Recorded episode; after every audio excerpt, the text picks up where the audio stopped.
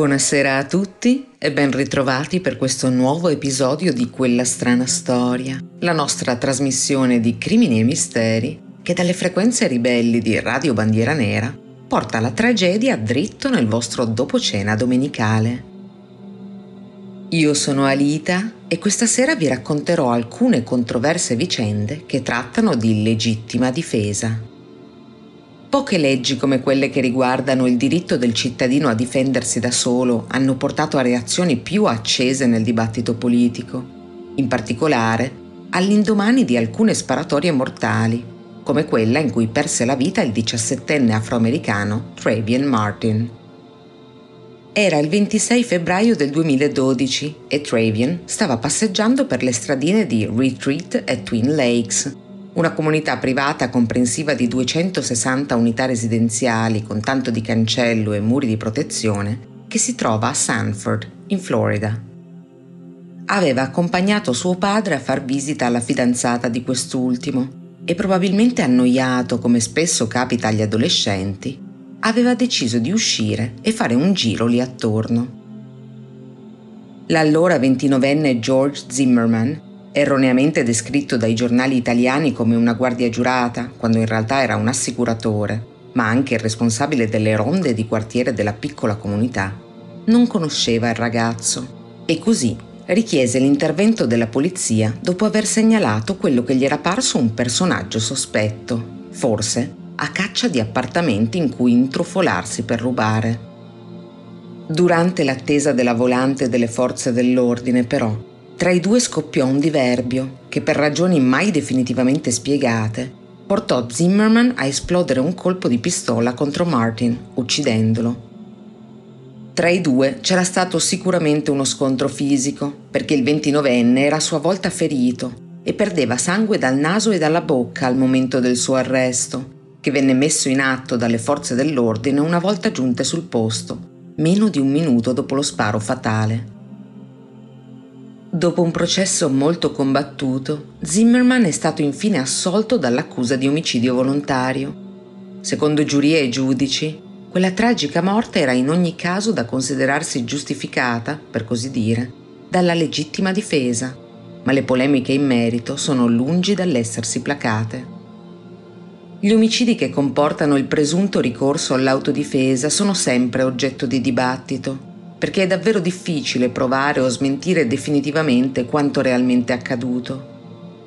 Come ascolterete nelle strane storie che vi proporremo tra pochi minuti, ci sono casi di persone che sono state perseguite ingiustamente, colpevoli solo di aver difeso la propria vita, ma ce ne sono altre che dietro il paravento della legittima difesa sembrano aver voluto solo provare il brivido dell'omicidio, cercando di rifuggirne le conseguenze. Diamo dunque il via alle danze con una blondie platinatissima e datata 1978. Questa è la sua Heart of Glass.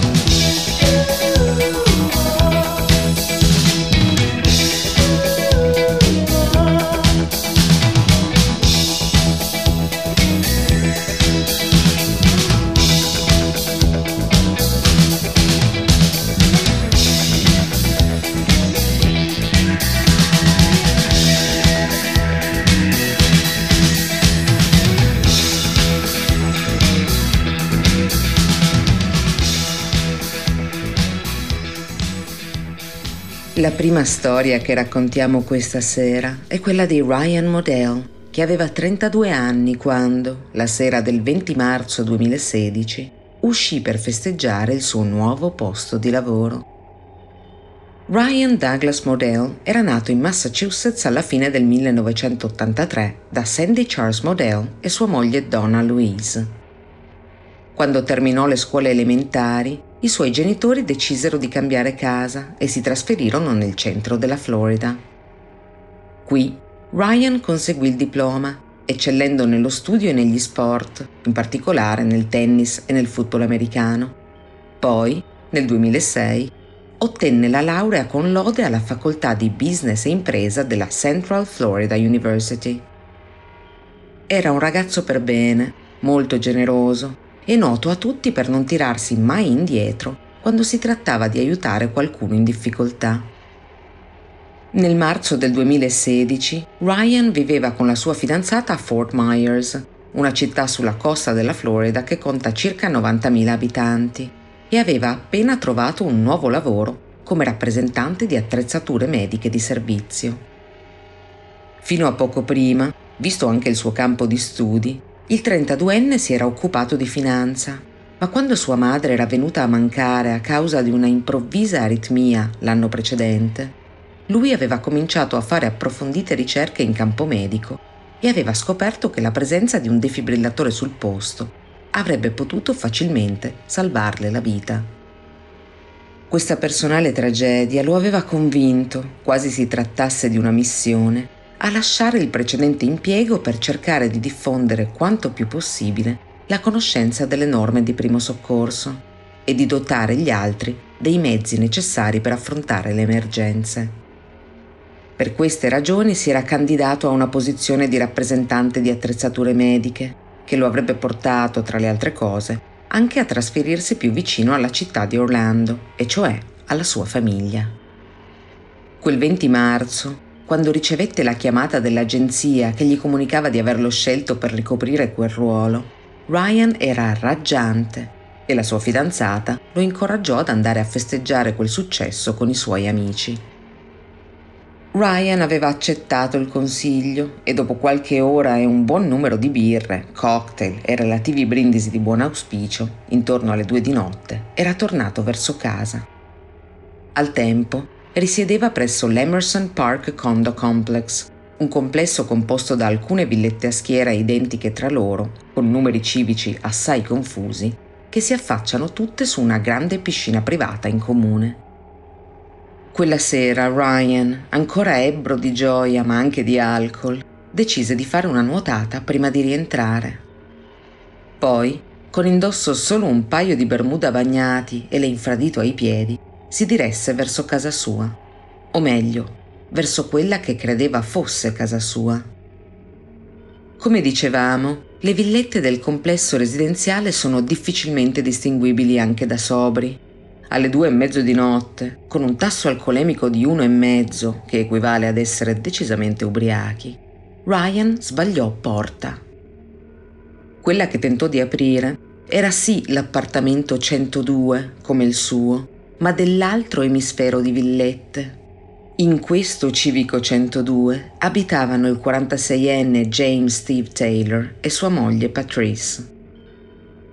Non riuscendo ad aprire, il 32enne cominciò a bussare con forza alla porta e alle finestre, convinto che la sua fidanzata stesse dormendo al piano di sopra e che da un momento all'altro sarebbe scesa per aprirgli la porta che stranamente non era riuscito ad aprire. I Taylor si svegliarono di soprassalto e Steve, un veterano della prima guerra del Golfo che nella vita faceva il rappresentante di attrezzature per mezzi pesanti, estrasse dal cassetto accanto al letto la sua Glock semiautomatica. Avvicinandosi alla porta, avvertì Ryan. Ehi, sei nella casa sbagliata. Poi la aprì quel tanto che bastava per vederlo in volto e gli disse: Non ti avvicinare puntandogli addosso l'arma. Tuttavia, perlomeno secondo il racconto fornito in seguito dal 46enne, il giovane avrebbe tentato ugualmente di entrare. E Ryan era tutt'altro che minuto. Con il suo metro e 90 di altezza per 100 kg, poteva senz'altro apparire come una minaccia, ma il fatto che fosse disarmato, in ciabatte e costume da bagno, avrebbe dovuto garantirgli quantomeno il beneficio del dubbio. Sentendosi in pericolo ad ogni modo ed essendo per giunta all'interno della sua proprietà, Steve avrebbe potuto legalmente sparargli, ma scelse di non farlo. Decise invece di chiudere con forza la porta, che nel percorso colpì Ryan al piede, ferendolo, e di rimanere all'interno, dove sua moglie stava chiamando il 911 per chiedere l'intervento delle forze dell'ordine. L'operatrice del numero delle emergenze le diede precise istruzioni, dicendo Chiudetevi dentro a chiave e rimanete all'interno dell'abitazione. Mando immediatamente una pattuglia sul posto. Ryan, intanto, con un brutto taglio sul piede, corse via. Sembrava che la situazione si fosse ormai risolta per il meglio quando qualcosa di incomprensibile scattò nella testa di Steve Taylor. Trascorsi ben quattro minuti dallo scontro tra i due uomini e tre dalla chiamata con la polizia, Steve decise di inseguire Ryan. E portò con sé la pistola perché, spiegò in seguito, temeva che il giovane che aveva tentato di introdursi in casa sua pochi minuti prima potesse rifarlo passando dalla porta sul retro. Trovò Ryan a circa 40 metri dall'ingresso dove si era verificato il diverbio mentre seduto sull'erba usava la pompa dell'acqua di un altro vicino per lavarsi il sangue dal piede ferito. Solo allora gli puntò al volto il laser del mirino incluso nella pistola, senza dire nulla. A quella minaccia, Ryan reagì alzandosi in piedi e rivolgendo il tubo dell'acqua contro il vicino, bagnandolo da capo a piedi. Dopodiché fece per avvicinarsi, ma quando fu a circa un metro da Steve, quest'ultimo gli esplose contro un singolo colpo che lo fece stramazzare al suolo, trapassandogli il cuore. Pochi istanti dopo, la pattuglia chiamata in precedenza arrivò sul posto, ma Ryan Modell era già morto. Il procuratore generale dello Stato della Florida, Amira Fox, asserì che la dinamica degli eventi fosse funzionale alla legge chiamata Stand Your Ground, ancora prima che lo dichiarasse l'avvocato di Steve questa controversa legge che regola l'autodifesa e che in italiano si potrebbe tradurre con mantieni la tua posizione, ma che avrebbe più senso tradurre con difesa ad oltranza, afferma che i cittadini hanno il diritto di usare forza letale per difendersi, anche nel caso in cui abbiano la possibilità di una sicura ritirata. In pratica, è una norma che consente a una persona armata di uccidere un presunto aggressore basandosi solo sulla mera percezione di pericolo per la sua incolumità. Nel 2017, una nota della magistratura della Florida ha decretato che Steve Taylor era a tutti gli effetti giustificato per l'omicidio di Ryan, perché in quel momento temeva per la sua vita e quella di sua moglie e aveva dunque il diritto di ricorrere ad ogni mezzo per difendersi. La giustizia, di conseguenza, ha deciso di non perseguire penalmente il 46enne. La famiglia di Ryan, in particolare suo padre Sandy, non hanno preso bene questa decisione e nel marzo del 2018 l'uomo, intervistato da una emittente pubblica, ha espresso il proprio profondo cordoglio e il proprio disappunto, parlando così ai microfoni televisivi. Secondo la legge Stand Your Ground non puoi rientrare in conflitto a tuo piacimento o inseguire l'aggressore, né tantomeno ricreare nuovamente l'interazione che sostiene di aver temuto così tanto da aver dovuto utilizzare una forza letale per proteggerti. Nel caso di mio figlio, il signor Taylor, ha fatto tutte e tre le cose, ha addirittura puntato un'arma carica verso una persona che sapeva essere disarmata e che in quel momento non costituiva nessuna minaccia. È come se qualcuno si giustificasse dietro la stand your ground per commettere un crimine puro e semplice, come aggredire qualcuno per strada, non ha senso. Anche l'ufficio dello sceriffo si è dichiarato concorde con Sandy Modell. Il dipartimento, nella persona del tenente David Leavitt, ha contestato le affermazioni del pubblico ministero aggiungendo Ritengo che Steve Taylor avrebbe dovuto essere processato per omicidio. Ryan non rappresentava più alcuna minaccia dal momento in cui si era allontanato da casa Taylor. Non c'era alcuna ragione di sparargli. Il Dipartimento dello Sceriffo ha domandato inoltre di sottoporre le proprie conclusioni ad un gran giurì ma il procuratore Fox ha rifiutato la richiesta.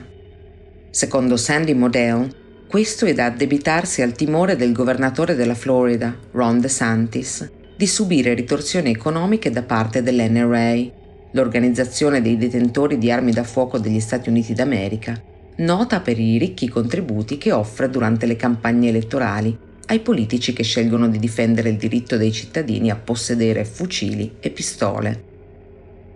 Nello stesso anno, Sandy ha intentato una causa contro l'assassino di suo figlio, che nel 2019 ha a sua volta risposto con una denuncia per diffamazione.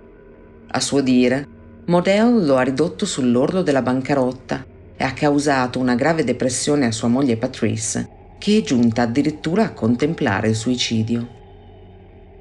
Per difendersi, Sandy ha assunto alla sua difesa Benjamin Crump, un importante avvocato specializzato in diritti civili, già noto per aver rappresentato diverse famiglie afroamericane i cui cari hanno subito violenze, talvolta anche letali, da parte della polizia. Il legale ha accettato di rappresentare Modell perché da grande oppositore della Stand Your Ground ritiene che questo caso possa essere un trampolino di lancio per modificare la controversa legge. Ma fino adesso Sei anni dopo la morte di Ryan in quella sera di primavera, nessuna azione è stata intrapresa e le richieste di giustizia per quel 32enne allegro che voleva sempre aiutare tutti sono rimaste inascoltate. La nostra pausa musicale arriva da spiagge americane, sebbene non da quelle della Florida, ma da quelle della sponda opposta, quelle californiane. Questi sono i Beach Boys che nel 1966 cantavano Wouldn't It Be Nice?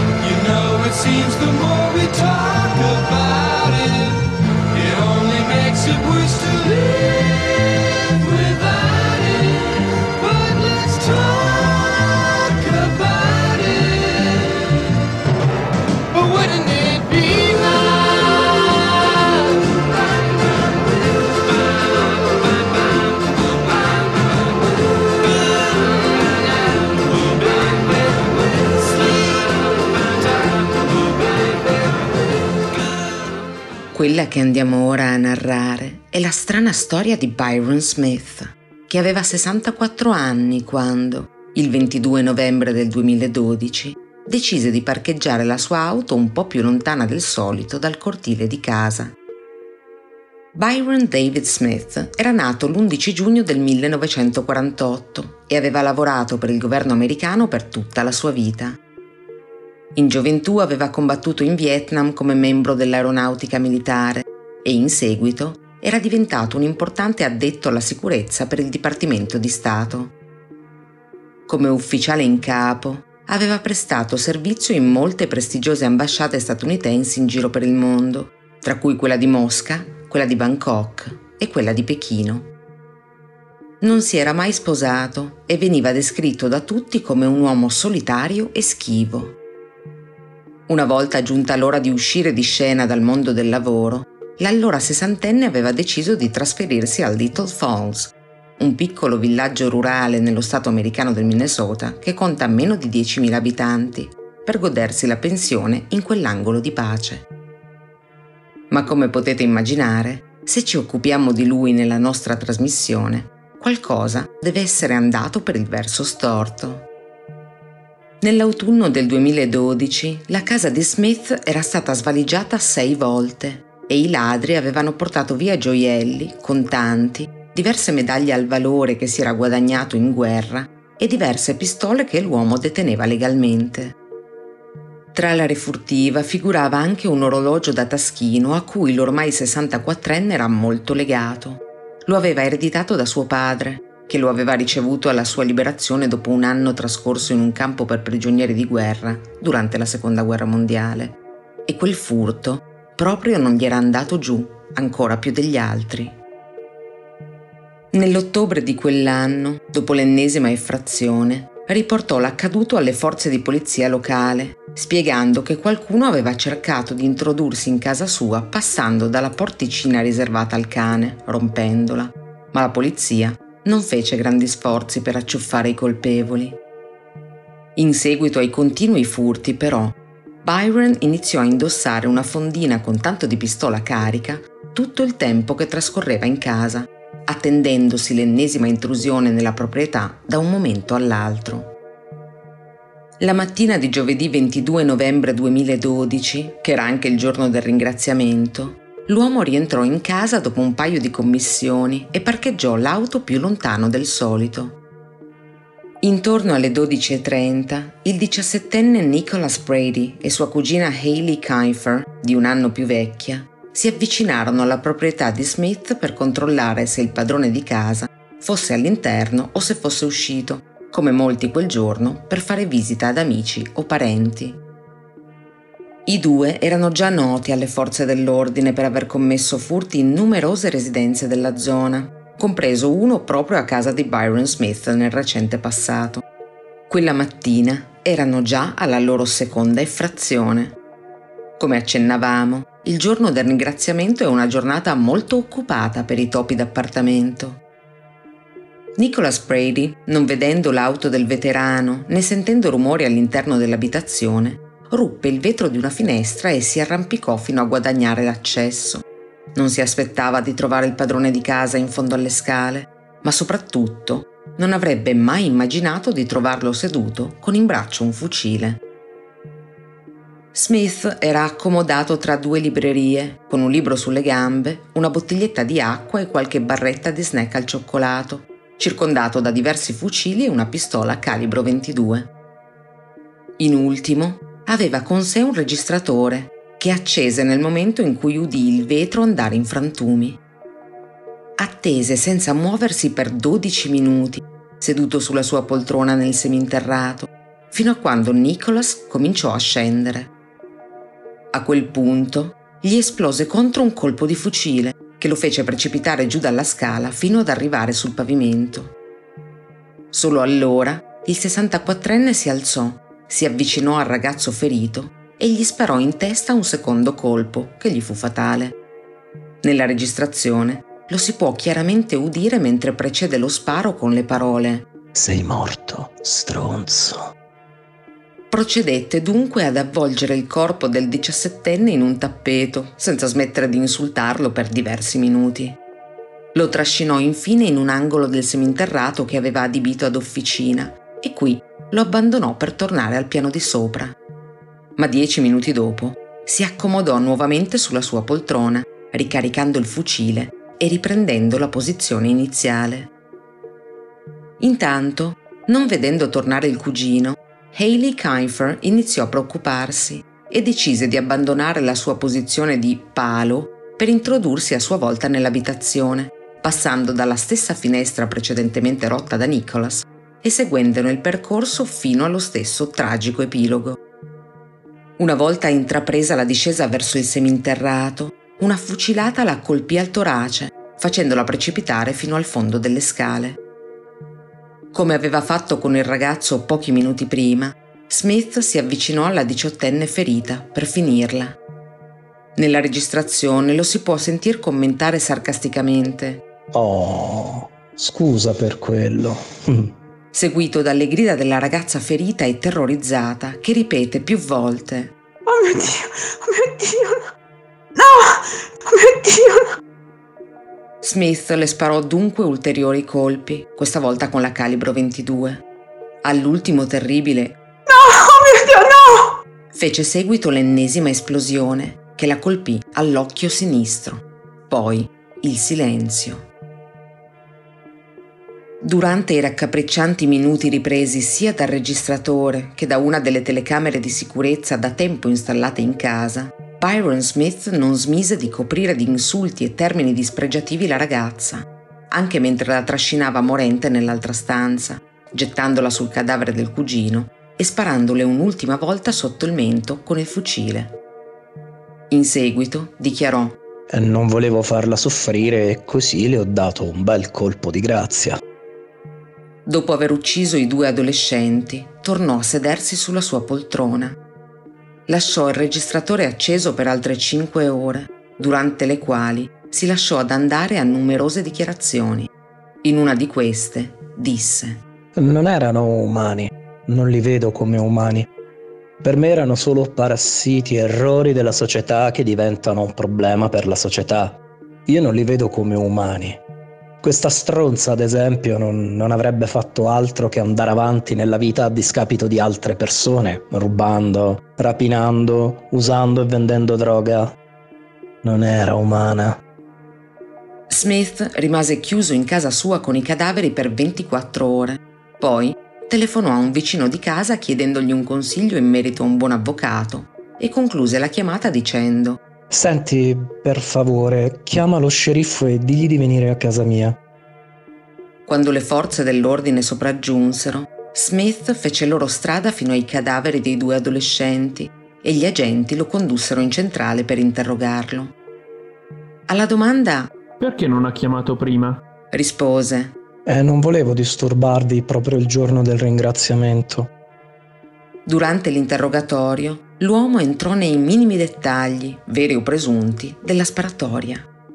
Ad esempio, disse che Kiefer si era messa a ridere dopo essere stata colpita una prima volta, qualcosa che sembra già abbastanza impossibile e di cui non vi è comunque traccia nelle registrazioni audio e video della scena, ma che usò come introduzione alla frase Se spari a qualcuno e questo ti ride in faccia, non puoi fare altro che sparare ancora.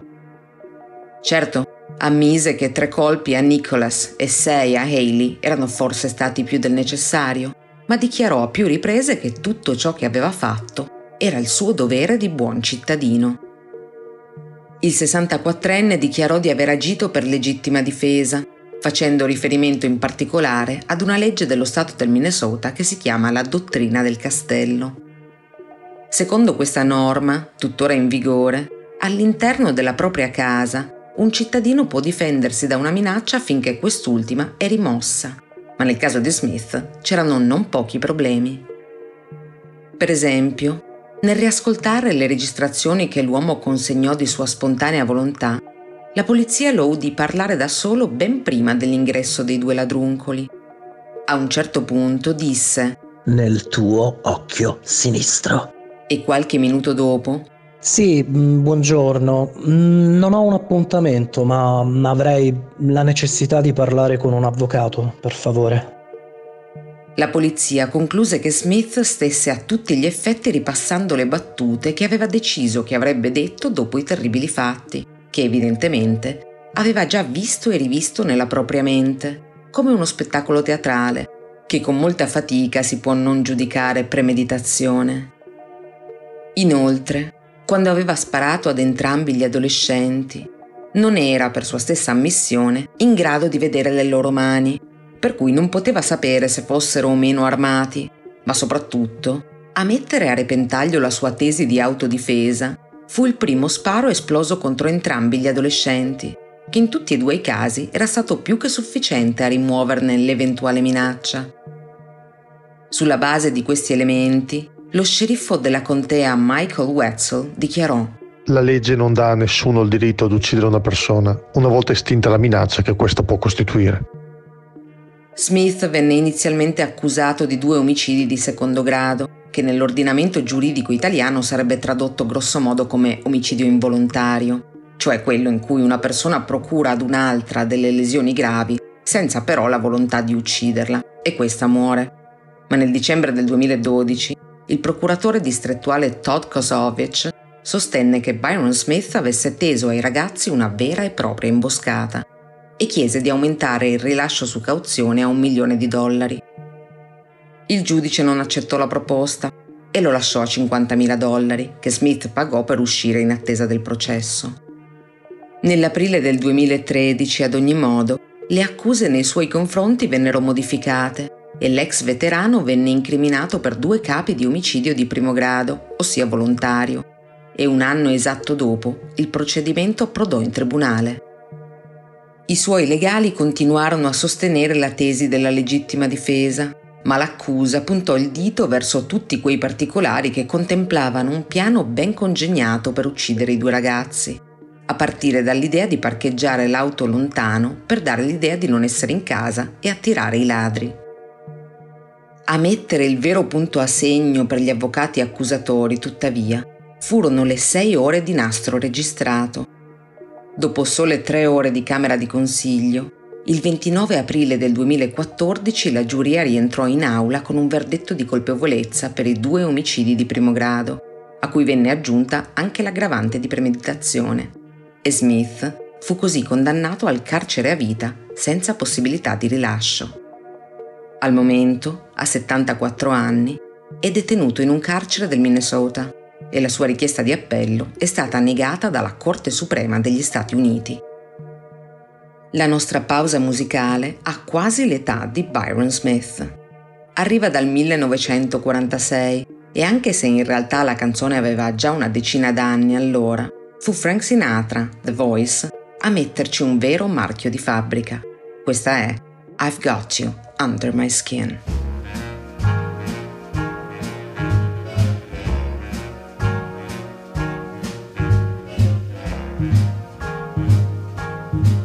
I've got you under my skin. I've got you deep in the heart of me. So deep in my heart that you're really a part of me. I've got you under my skin. I tried so not to give in. I said to myself, this affair never will go so well. But why should I try to resist when, baby, I know so well I've got you under my skin?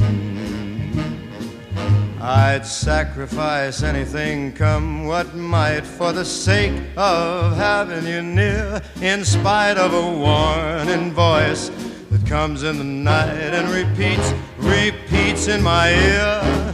Don't you know, little fool, you never can win. Use your mentality, wake up to reality. But each time that I do, just the thought of you makes me stop before I begin. Cause I've got you under my skin.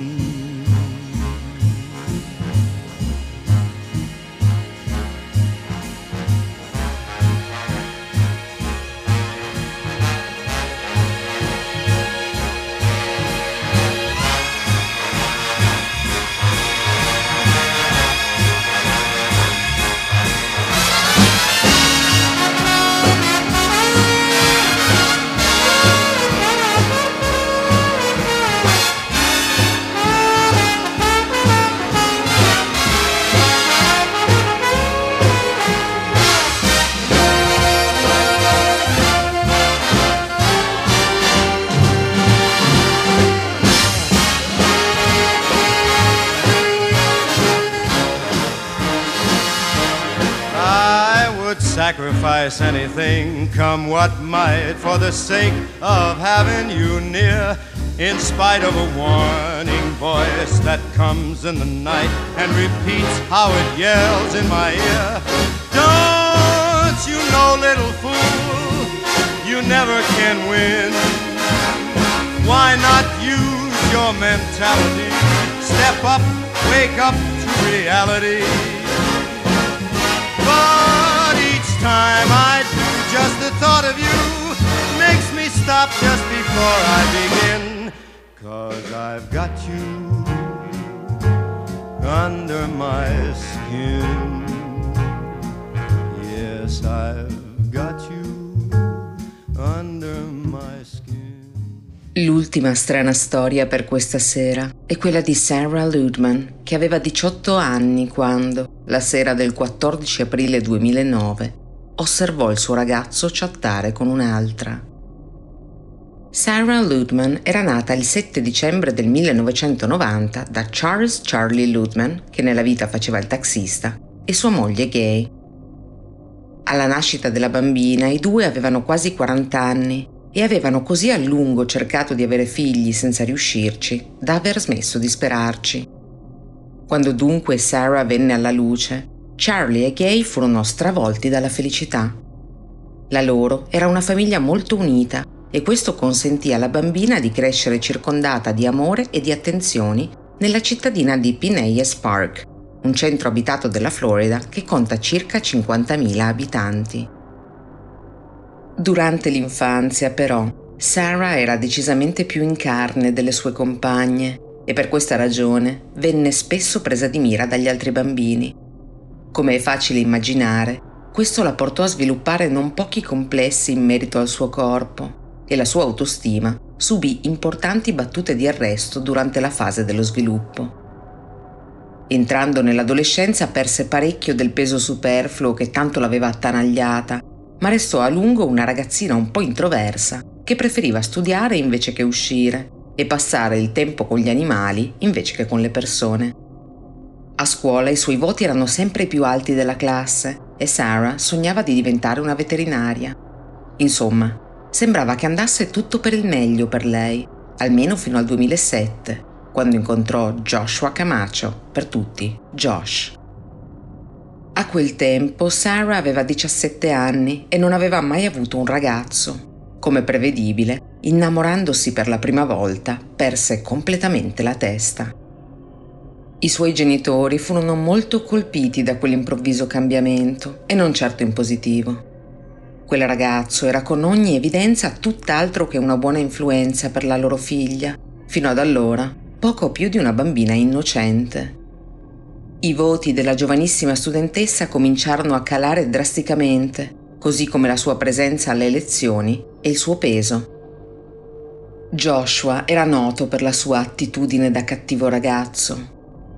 A 19 anni viveva con sua madre senza figura paterna di riferimento. Erano più le lezioni a cui mancava che quelle a cui presenziava. Fumava marijuana beveva alcolici e sui social network giocava a fare il duro pubblicando foto che lo ritraevano a petto nudo e pistole in pugno.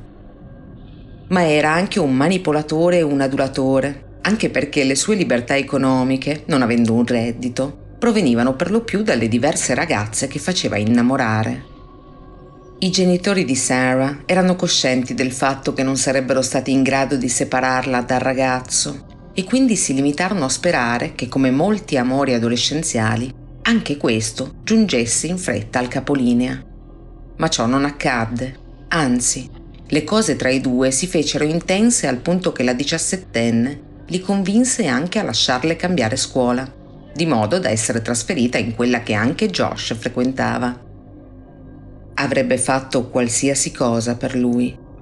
Sfortunatamente, tuttavia, Quel grande amore era pressoché a senso unico. Mentre Sarah pendeva letteralmente dalle sue labbra, di fatti, Josh si intratteneva con molte altre fanciulle, una delle quali era Rachel Wade. Come Sarah, anche Rachel era nata nel 1990, figlia del camionista Barry e di Janet, maestra elementare, che prima di lei avevano avuto un altro figlio. Come Sarah, crebbe in una famiglia unita e felice e fino a 15 anni rispecchiò per lo più il canovaccio della figlia ideale. Poi però qualcosa cambiò, o forse semplicemente lei entrò nell'adolescenza. Insomma, tutto d'un tratto divenne ribelle e iniziò a cacciarsi nei guai e scappò di casa così tante volte che i suoi genitori smisero di cercarla quando non rientrava a casa e cominciarono a contattare direttamente la polizia. Era una ragazzina decisamente avvenente e la sua bellezza le garantì una sfilza di fidanzatini innamoratissimi di lei, che a 17 anni decise che non ne poteva più di essere in qualche modo sottoposta alle regole familiari, abbandonò la scuola, si trovò un lavoro in un fast food e andò a vivere da sola. Era stato proprio sul posto di lavoro che aveva incontrato Josh. In pratica, il ragazzo aveva iniziato a frequentare Sarah e Rachel nello stesso momento, oltre ad un'altra ragazza che frequentava da anni, Erin Slothauer. Erin aveva la sua età e i due si frequentavano dal lontano 1999, quando erano alle scuole medie, e un paio d'anni prima avevano avuto anche un figlio. Come potete immaginare, Josh non contribuiva in alcuna maniera al sostentamento del piccolo, ma era in ottimi rapporti con Erin, con la quale trascorreva molti momenti tranquilli in famiglia, per così dire. Ad ogni modo, inizialmente il giovane riuscì a gestire le due relazioni abbastanza facilmente. Sarah doveva rientrare al massimo alle 11 di sera e Rachel non staccava mai prima di quell'ora dal lavoro. Così il Don Giovanni in erba passava la serata con la brava ragazza e la notte con la cattiva ragazza, spesso dormendo da quest'ultima all'insaputa della prima. Questo idillio durò per due mesi, finché Rachel scoprì dell'esistenza di Sarah grazie ad alcune foto che la ritraevano con Josh, che questa postò sul proprio profilo MySpace. Furiosa, commentò sul profilo di lui.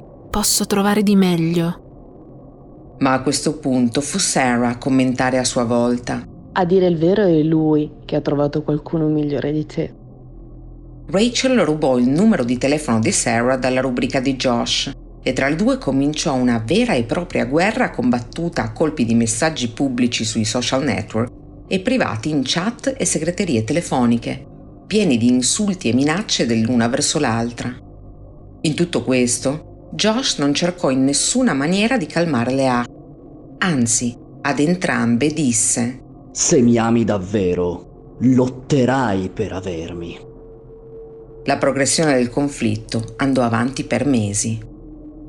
Più di una volta Sarah si presentò al fast food dove lavorava Rachel cercando lo scontro e una in particolare, dopo aver fatto cadere il vassoio che la ragazza stava portando ad un tavolo, andò a parlare al suo responsabile dichiarando Una delle vostre cameriere ha sputato nel mio ordine. C'è da dire che non aveva mentito. Un'altra volta si presentò ancora al ristorante per una serata karaoke e cambiò tutte le parole della canzone per coprire di insulti la sua nemica. Ma Rachel non era sicuramente meno aggressiva. In un messaggio lasciato nella segreteria di Sarah il 29 agosto del 2008, la si può sentir dire Ti garantisco che finirò per ammazzarti. Ti uccido, stronza cicciona che non sei altro. Ti giuro che ti ammazzo. Josh continuò a non battere ciglio, addirittura trasferendosi a casa di Rachel senza nemmeno tentare di nascondere la sua relazione con Sarah. Invece che rendersi conto di avere a che fare con un manipolatore poco di buono e prendersela con lui, le ragazze continuarono ad alimentare la propria contesa. L'escalation progredì ancora e ancora e raggiunse il suo apice il 14 aprile del 2009. Quella sera Josh aveva promesso ad entrambe una serata romantica, ma dopo aver visto l'aggiornamento di stato di Rachel su MySpace, però, che recitava solo Innamorata del mio uomo, Sarah perse la testa. Cominciò a scrivere messaggi a Josh, tutti dal tono molto simile, qualunque cosa io faccia, per te, lei è sempre meglio. Le credi sempre e come invece ti arrabbi. Litighiamo sempre a causa sua. Che palle. Io odio litigare con te. Ti amo così tanto. Ma tutta questa merda mi fa stare male. Dopo cinque ore trascorse senza risposta dall'ormai ventunenne, scrisse ancora. Dici di amarmi, ma non hai nemmeno la decenza di rispondermi? Poi prese in prestito l'auto di sua madre e si precipitò sotto casa di Rachel, dove cominciò ad urlare cose come Stai lontana dal mio uomo! e molte altre cose meno ripetibili, prima di dileguarsi, come testimoniò in seguito anche un vicino di casa della Wade. Rachel chiamò dunque un amico. Al telefono con lui si disse spaventata e il giovane le propose di andare a casa sua per stare tranquilla. Rachel accettò, ma prima di uscire prese un grosso coltello dalla cucina per difendersi in caso di attacco, dichiarò in seguito. Lungo la strada passò davanti alla casa della sorella di Josh e qui vide parcheggiata l'auto di Sarah e così scrisse al ragazzo un messaggio di testo al vetriolo. Ecco perché te ne stai zitto zitto. Sei con lei, eh? Stronzo messicano che non sei altro. Josh, dal canto suo, le rispose di andarsene, ma lasciò che Sarah potesse chiaramente vedere con chi stava comunicando, facendole andare, come prevedibile, il sangue al cervello. Le cose erano ormai sul punto di esplodere. Ben presto Sarah lasciò l'appartamento perché in ritardo sul coprifuoco che i suoi genitori ancora riuscivano ad imporle e incontrò alcune amiche lungo la strada. Una di queste le riferì di aver visto Rachel intenta a parlare con due amici a poche centinaia di metri di distanza e la diciannovenne non resistette alla tentazione di provare a mettere fine a quella faida una volta per tutte. E fu in effetti così, ma non come aveva creduto. Appena vide Rachel, Sarah le si lanciò contro, colpendola al volto con pugni e schiaffi. Rachel estrasse la lama dalla borsa, facendo attenzione che l'altra ragazza ne avesse la chiara visione e potesse decidere di tirarsi indietro. Ma Sarah non si tirò indietro e un minuto dopo era a terra in un lago di sangue. Rachel le aveva assestato un solo fendente che le aveva trafitto il cuore. Sarah crollò a terra e con le ultime forze compose il numero del suo principe azzurro. Fece solo in tempo a dirgli Mi fa tanto male. Le forze dell'ordine e un'ambulanza intervennero pochi minuti dopo, contattati dalle altre ragazze presenti sulla scena del crimine. Ma nonostante i disperati tentativi del personale medico, Sarah spirò pochi minuti dopo essere giunta al pronto soccorso. Non aveva ancora 19 anni. Quando Charlie, il padre della giovane accorso all'ospedale, arrivò, trovò Josh nel corridoio. Si trattenne dal mettergli le mani addosso come avrebbe voluto e si limitò a chiedergli se fosse entrato per darle l'ultimo saluto, ma il ragazzo scosse il capo e disse Non ce la faccio a vederla in questo stato. Al successivo processo, gli avvocati di Rachel Wade invocarono la legittima difesa. D'altra parte, era stata spesso Sarah a cercare lo scontro, a presentarsi sul posto di lavoro e davanti a casa della rivale, ad agire per prima nelle contesi virtuali e a dare in escandescenze perseguendo il conflitto. Tuttavia, era stata Rachel a portare il coltello. Certo, forse per paura, anche se quel colpo era stato così bene assestato da sembrare opera di qualcuno che ci aveva pensato a lungo. Ma soprattutto era stata Rachel a inviare quei messaggi in segreteria, quelle minacce di morte così rabbiose e ben scandite da convincere la giuria, dopo sole due ore e mezzo di Camera di Consiglio, a condannarla definitivamente, il 3 settembre 2010, a 27 anni di carcere. In una recente intervista ha affermato Vorrei che ci fossimo sedute a parlare, invece di metterci l'una contro l'altra. Vorrei che fossimo state entrambe abbastanza intelligenti da renderci conto che meritavamo di meglio e ci fossimo semplicemente allontanate da lui, invece di arrivare ad odiarci. Ma non è andata così. Rachel Wade resterà in carcere fino al 2035, quando avrà 45 anni. La nostra ultima pausa musicale per questa sera ci fa tornare indietro di una ventina d'anni. Questi sono gli americani Evanescence con la loro My Immortal, datata 2003.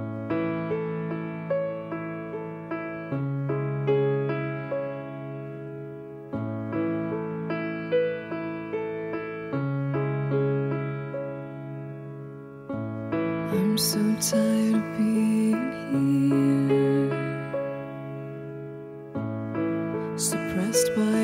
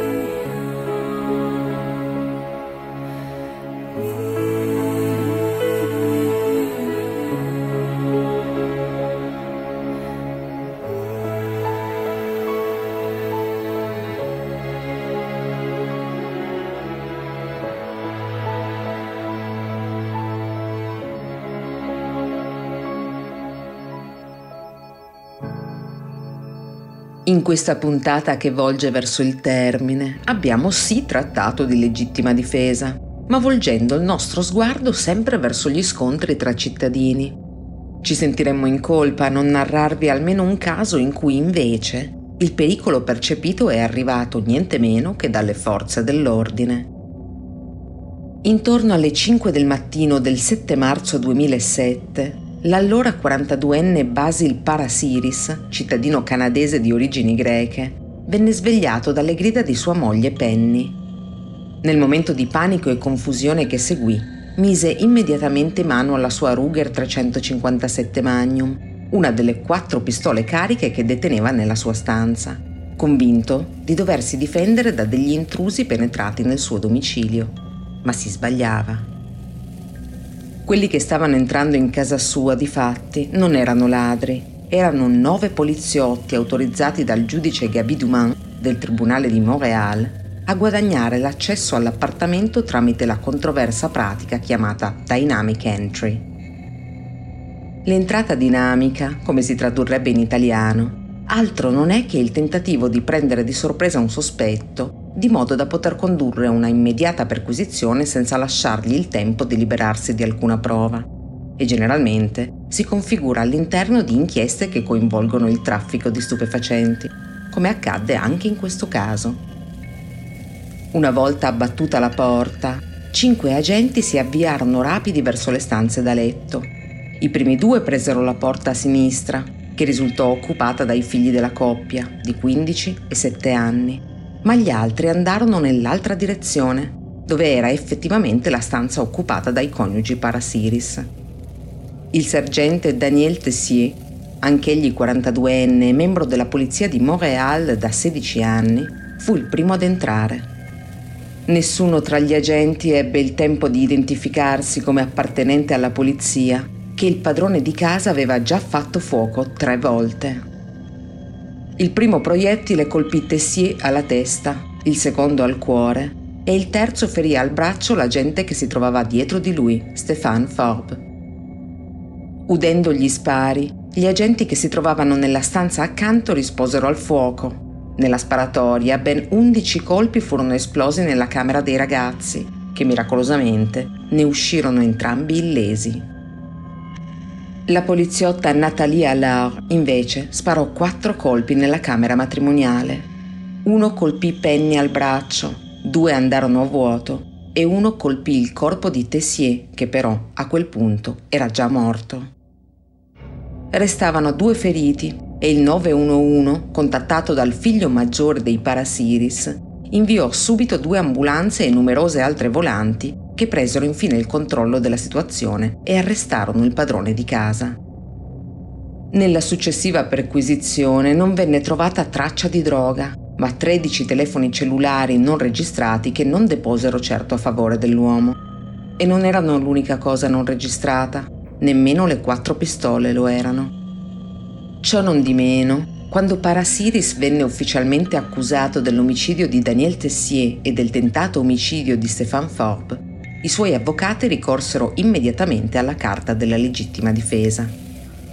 La notte prima del raid, l'uomo aveva bevuto alcolici e preso una dose massiccia di Ativan, un ansiolitico che procura un sonno profondo, e al successivo risveglio di soprassalto, ancora annebbiato dalle sostanze, era sicuro che la sua vita e quella della sua famiglia fossero a repentaglio a causa di una intrusione domiciliare Ecco perché aveva sparato appena aveva visto entrare qualcuno nella sua stanza, ben prima di poter capire che si trattasse della polizia, che comunque non si era dichiarata tale nemmeno una volta abbattuta la porta.